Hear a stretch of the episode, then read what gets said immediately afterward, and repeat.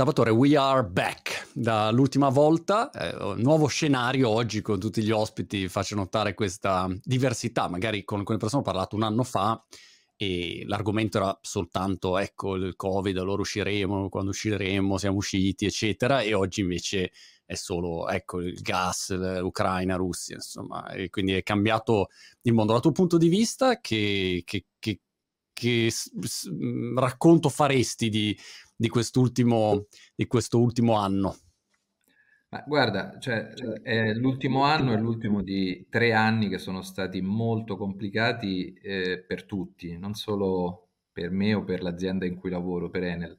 L'ultimo in particolare ci ha riservato la sorpresa della guerra, che no, una volta finita la pandemia o almeno nella fase discendente tutti eravamo ottimisti, ci aspettavamo di tornare a un mondo normale, invece purtroppo siamo qui in un'altra emergenza. Però diciamo questa emergenza, già la pandemia ci aveva fatto capire delle cose, è stato un momento di riflessione, no? Questa emergenza che, viviamo, che viviamo con il prezzo del gas alto, eccetera, ci ha fatto e ci sta facendo fare altre riflessioni. Da un punto di vista, diciamo, di evoluzione futura, ogni, ogni, crisi, ogni crisi poi insomma, deve essere interpretata e deve essere trasformata in un'opportunità, quindi cerchiamo di capire cosa ci sta insegnando anche questo momento. Io credo che quello che ci ha fatto capire che è importante essere indipendenti da un punto di vista energetico o più indipendenti di prima. Eh, noi eravamo abituati a vivere in un mondo che credevamo fosse un mondo molto stabile, resiliente, basato su dei equilibri sta- stabili. Invece non è così.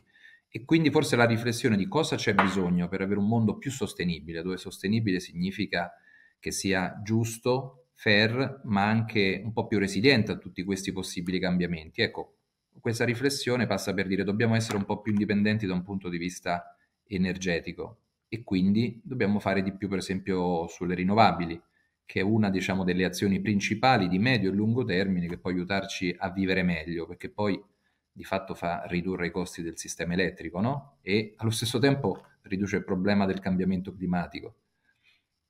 Però non pensi, Salvatore, che eh, paradossalmente in questo momento c'è la preoccupazione di, vedo qua ad esempio in Inghilterra, di dire, oh mi raccomando, quest'inverno non bisogna restare al freddo e, e, quindi serve, mm, come dire, mettiamo da parte un attimo il tema dell'ambiente, cose rinnovabili, ci serve il gas, ci serve eh, quel tipo di, di risorsa e, e, e, quindi non vedi anche questo questo diciamo, spostamento di attenzione. Ehm, no, c'è, c'è sicuramente perché il fatto di avere il gas a breve... Certo, però questa è un'emergenza, no? Quando uno sta in un'emergenza deve pensare all'emergenza e oggi stiamo pensando all'emergenza. Allo stesso modo uno deve anche capire, ma finita l'emergenza che succede? Riandrò in emergenza ogni tre mesi, ogni sei mesi o posso avere una vita un po' più normale, no? Quindi quello che sto cercando di dire è che da, se da un punto di vista è giusto oggi focalizzarci su risolvere i problemi nell'immediatezza, e di questo soprattutto parlano tanto i giornali e i media negli ultimi 12 mesi, nell'ultimo anno, allo stesso tempo però ecco io vorrei dire dobbiamo fare uno sforzo di andare un po' più in là, perché risolta l'emergenza, avendo passato l'inverno magari al caldo, speriamo di poterlo fare tutti in Europa, come sarà l'inverno del prossimo anno? Come sarà l'inverno di altri due anni, ma anche l'estate, perché poi non è che nell'estate abbiamo avuto una delle estate più calde di sempre.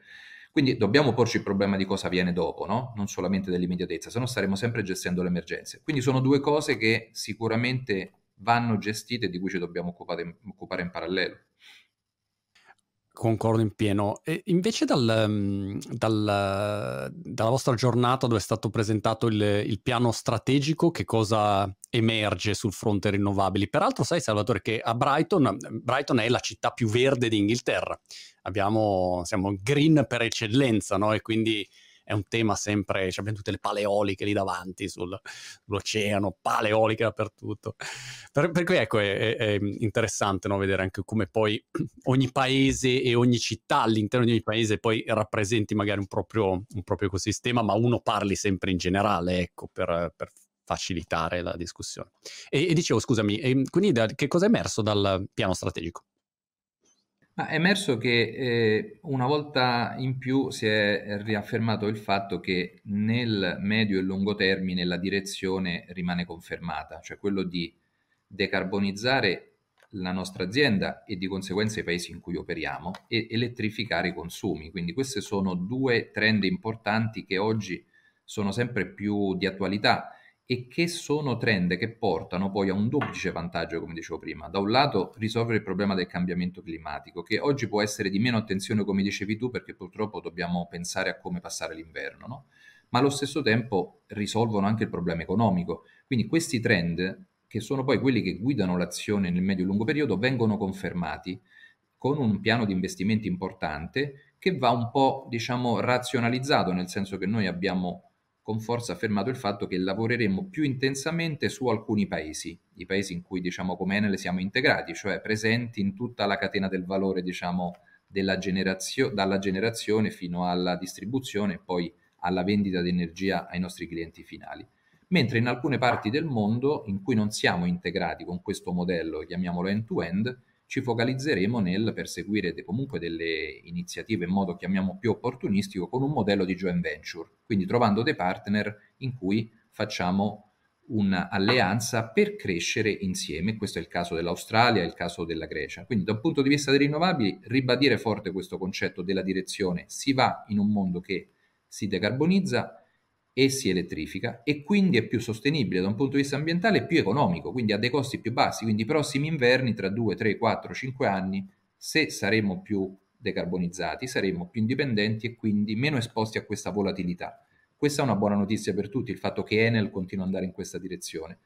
E uniamo anche alle rinnovabili anche un grande sforzo nei cosiddetti sistemi di accumulo, di storage, perché man mano che tu fai una transizione energetica come quella che stiamo facendo, introduci rinnovabili, devi anche pensare a introdurre questi sistemi di accumulo, no? Quindi l'equazione è dire sostituisco grandi centrali termiche non solo con le rinnovabili, perché da sole non ce la farebbero per il fatto che sono intermittenti, no? Ma da rinnovabili più sistemi di accumulo e più investimenti nelle reti.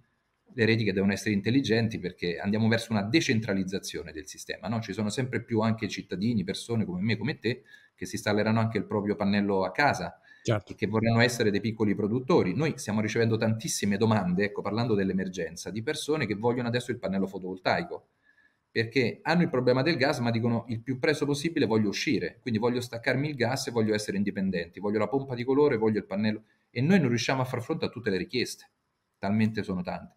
Quindi ecco, queste sono un po' le novità più importanti che almeno sul fronte delle rinnovabili abbiamo, abbiamo comunicato. Lato tecnologico invece, Salvatore, c'è qualche tecnologia che secondo te sarà game changer dici ok, guarda, ah, se esce questa tecnologia qua, appena risolviamo questo, questo problema, boom, c'è, c'è, una svolta, oppure è una somma di tecnologie che magari già ci sono, che devono evolversi e che a quel punto accelereranno anche questa, questa transizione? Sì, guarda, quello che vedo io è che, diciamo, delle tecnologie più importanti su cui si investe oggi nel mondo in generale, non solo Enel, non solo in Italia, la nuova generazione che, che, che viene realizzata è principalmente di tipo eolico e solare. Quindi in queste due tecnologie l'eolico diciamo è abbastanza, non, non, vedo dei cambiamenti drammatici nei prossimi anni, invece per quanto riguarda il solare, noi stessi come Enel abbiamo scoperto che esiste una nuova tecnologia che chiamiamo eterogiunzione, che perfezioneremo eh, nei prossimi anni, per cui da qui al 2025 ci sarà un cambiamento importante nell'efficienza dei pannelli fotovoltaici e noi stessi come Enel, avendolo capito, abbiamo deciso di realizzare una Gigafactory dove noi stessi produrremo i pannelli fotovoltaici Scusa, sia per le nostre esigenze. Che, che cos'è questa eterogiunzione? L'eterogiunzione è una tecnologia per cui immaginiamoci come un, un panino, diciamo un sandwich, in cui ci sono diversi strati, eh, hamburger eh, piuttosto che uno strato di, di, formaggio, un altro hamburger, quindi diversi strati, ok? E ogni strato ha una funzione, per questo sono diversi strati diversi che noi mettiamo insieme creando una unione, per questo è una eterogiunzione. Storicamente queste, le tecnologie di produzione pannelli fotovoltaici utilizzavano o un tipo di strato o un altro tipo di strato, okay. erano tecnologie diverse. Noi abbiamo detto li mettiamo insieme sfruttando le cose positive dell'una e dell'altra e quindi creiamo una eterogiunzione. Questa specie di panino ci permette oggi di avere delle efficienze, quindi quanta energia di quella che dai raggi solari impatta sul pannello fotovoltaico si trasforma in corrente elettrica? Questa è l'efficienza, no? Se storicamente oggi nei pannelli che compriamo e possiamo installare a casa stiamo sui valori del 20%, grazie alla tecnologia che noi stiamo sviluppando, abbiamo già sviluppato a Catania e continuiamo a perfezionare, passeremo da qui a tre anni al 30% di efficienza. Questo significa che se passo dal 20 al 30 sto incrementando del 50% l'energia che riesco a produrre con lo stesso pannello, nello stesso metro quadrato di superficie, nello stesso metro quadrato di tetto. Ecco, il fatto che io dico, guarda, in tre anni riesco a cambiare l'efficienza della produzione fotovoltaica, aumentando del 50% l'energia generata a parità di superficie, è un cambiamento importantissimo. Siccome diciamo che abbiamo fretta di fare la transizione, abbiamo fretta di ridurre i costi per tutti, di avere un sistema più rinnovabile e quindi più sostenibile, questo è un vero game changer la nostra Gigafactory di Catania e quindi la tecnologia che poi chiamiamo tandem, tandem dà proprio l'idea che si va insieme, no?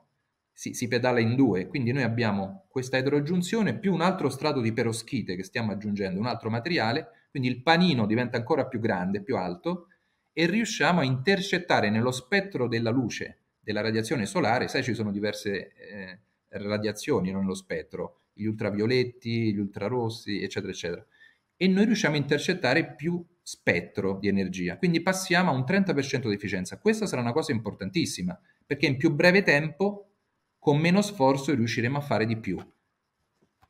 Wow. Um, beh, que- è qualcosa che vi siete inventati voi, che avete scoperto voi, o è come dire era qualche cosa che mh, era già sul mercato e voi l'avete come dire rielaborata? No, è qualcosa che ci siamo inventati noi. Di fatto oggi nel mondo questa eterogiunzione, la pro- diciamo, i pannelli con questa tecnologia vengono prodotti da tre diciamo, fornitori, da tre manufacturer.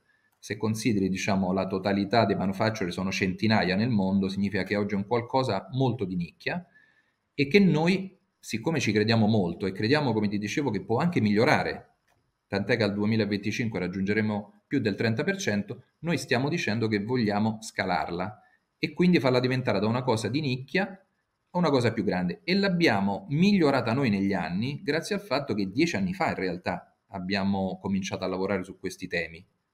E poi abbiamo scoperto, pian piano che andavamo avanti, diciamo, abbiamo avuto l'idea di unire questi diversi layer, diversi materiali per fare questa eterogiunzione. Quindi volevo anche dire che grazie all'innovazione che abbiamo fatto nascere noi come Enel, come Italia, no? cioè, dobbiamo esserne anche orgogliosi, noi stiamo certo. riportando in Italia dei cervelli che erano andati all'estero, perché si tratta veramente di un fiore all'occhiello nel mondo della tecnologia fotovoltaica. Quindi molti ora colleghi, cervelli che erano andati all'estero a cercare fortuna, stanno ritornando perché io voglio venire a lavorare in questa Gigafactory, voglio essere partecipe di questo cambiamento che io sto dicendo che sarà importantissimo non solo per l'Ene, non solo per l'Italia, ma per il mondo. Quando Salvatore dici mh, mhmm, che eh, il 20% passerebbe al 30% significa che su un 100% disponibile che, che, vado a risucchiare riesco a trasformare in energia solo il 20-30% di, Oggi di sì, totale sì, esatto. Okay. esatto. 100% non si riesce a... Eh, 100%, sai, siamo partiti dieci anni fa, avevamo il 10%. Ah, ok. Oggi okay. stiamo al 20%, tra tre anni staremo al 30%, quindi sai, certo. ti rendi conto come anche l'incremento si fa sempre in minor tempo. Andando avanti, chi lo sa? Certo, se continuiamo a investirci, a lavorare con, innovando, mettendo insieme forze, perché noi lo facciamo con una logica di open innovation, quello che facciamo, no? collaborando con tanti soggetti. Non abbiamo la presunzione di dire so io come si fanno le cose e basta questo approccio ci sta dicendo che riusciamo a migliorare in minor tempo rispetto, comunque è una curva di miglioramento che va avanti. Super. Eh, passando dalla tecnologia invece all'aspetto più, chiamiamolo relazionale, quando devi eh, magari realizzare degli impianti sul territorio e hai tutta una serie di mh, equilibri, richieste, mh, negoziazioni anche immagino da fare. Ecco, co- com'è il rapporto con eh, i vari, i vari eh, territori, ognuno ha una, una, sua visione. Peraltro ho chiacchierato sul tema della Sardegna, ad esempio tutto il, il test che è stato fatto in Sardegna, eccetera. insomma ci sono una serie di ehm, posti che hanno logiche diverse, esigenze diverse, eccetera. Però mi domandavo come fosse per portare poi a terra tutto questo discorso che stiamo facendo, cosa succede quando poi arrivi in un territorio e dici ok, vogliamo eh, magari aprire eh, qui e, e, come funziona ehm, tutta questa, questa parte. Ecco. Sicuramente è importante ascoltare bene. Quando io realizzo un investimento, realizzo per esempio una centrale fotovoltaica, eolica o installo una batteria o un impianto agrivoltaico che quindi vorrebbe mettere insieme due cose diverse, no? la coltivazione di un terreno e la generazione di energia eh, fotovoltaica nello stesso terreno.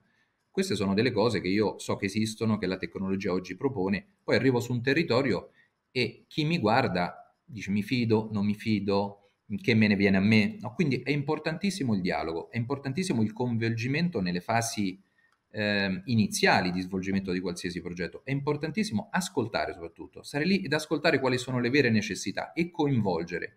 Quest'anno eh, in Enel Green Power abbiamo lanciato la nostra nuova mission eh, che dice Enabling Progress with Sustainable Energy e abbiamo detto per raggiungere questa mission noi dobbiamo lavorare come azienda con un'anima, cioè ognuno di noi ha un'anima, ha un soul, ha delle sensazioni, ha un modo di fare nelle relazioni con le persone. Ecco, noi come azienda, nel momento in cui andiamo su un certo territorio, dobbiamo interagire con chiunque stia lì, persone che sono magari proprietari terrieri che staranno a fianco al mio impianto, persone che lavorano nel comune e che magari sono coloro che poi devono dare i permessi, eh, organizzazioni di giovani che stanno lì e vogliono fare qualcosa per combattere il cambiamento climatico, persone che si oppongono, chiunque sono delle persone con cui dobbiamo dialogare, ascoltare, coinvolgere. E questa è una cosa in cui noi dobbiamo migliorare, dobbiamo farlo sempre di più perché solo se noi capiremo che questa è una cosa che conviene a tutti, la faremo anche con quella velocità con cui va fatta, altrimenti saremo a parlare di inverni al freddo per tanti altri anni purtroppo. E quindi noi l'atteggiamento che dobbiamo avere è questo, capire che noi abbiamo una parte relazionale che va sviluppata su cui dobbiamo migliorare. Un'iniziativa che voglio menzionare brevemente è un'iniziativa che si chiama Scelta Rinnovabile, per cui stiamo dando anche la possibilità a coloro che abitano intorno all'impianto di investire nello stesso impianto, oh. in modo da poter dire, guardi, questa è una cosa che essendo anche un po' mia, sta nel mio comune, sarà una cosa che vedrò tutti i giorni, ma voglio esserne orgoglioso, voglio dire che anche io sto facendo la mia parte per combattere il cambiamento climatico, ma ci sto anche guadagnando perché ci sto investendo. Questa è un'opportunità che abbiamo dato nuova, che prima non davamo, che fa parte però del processo di ascoltare, capire le necessità. Molto interessante.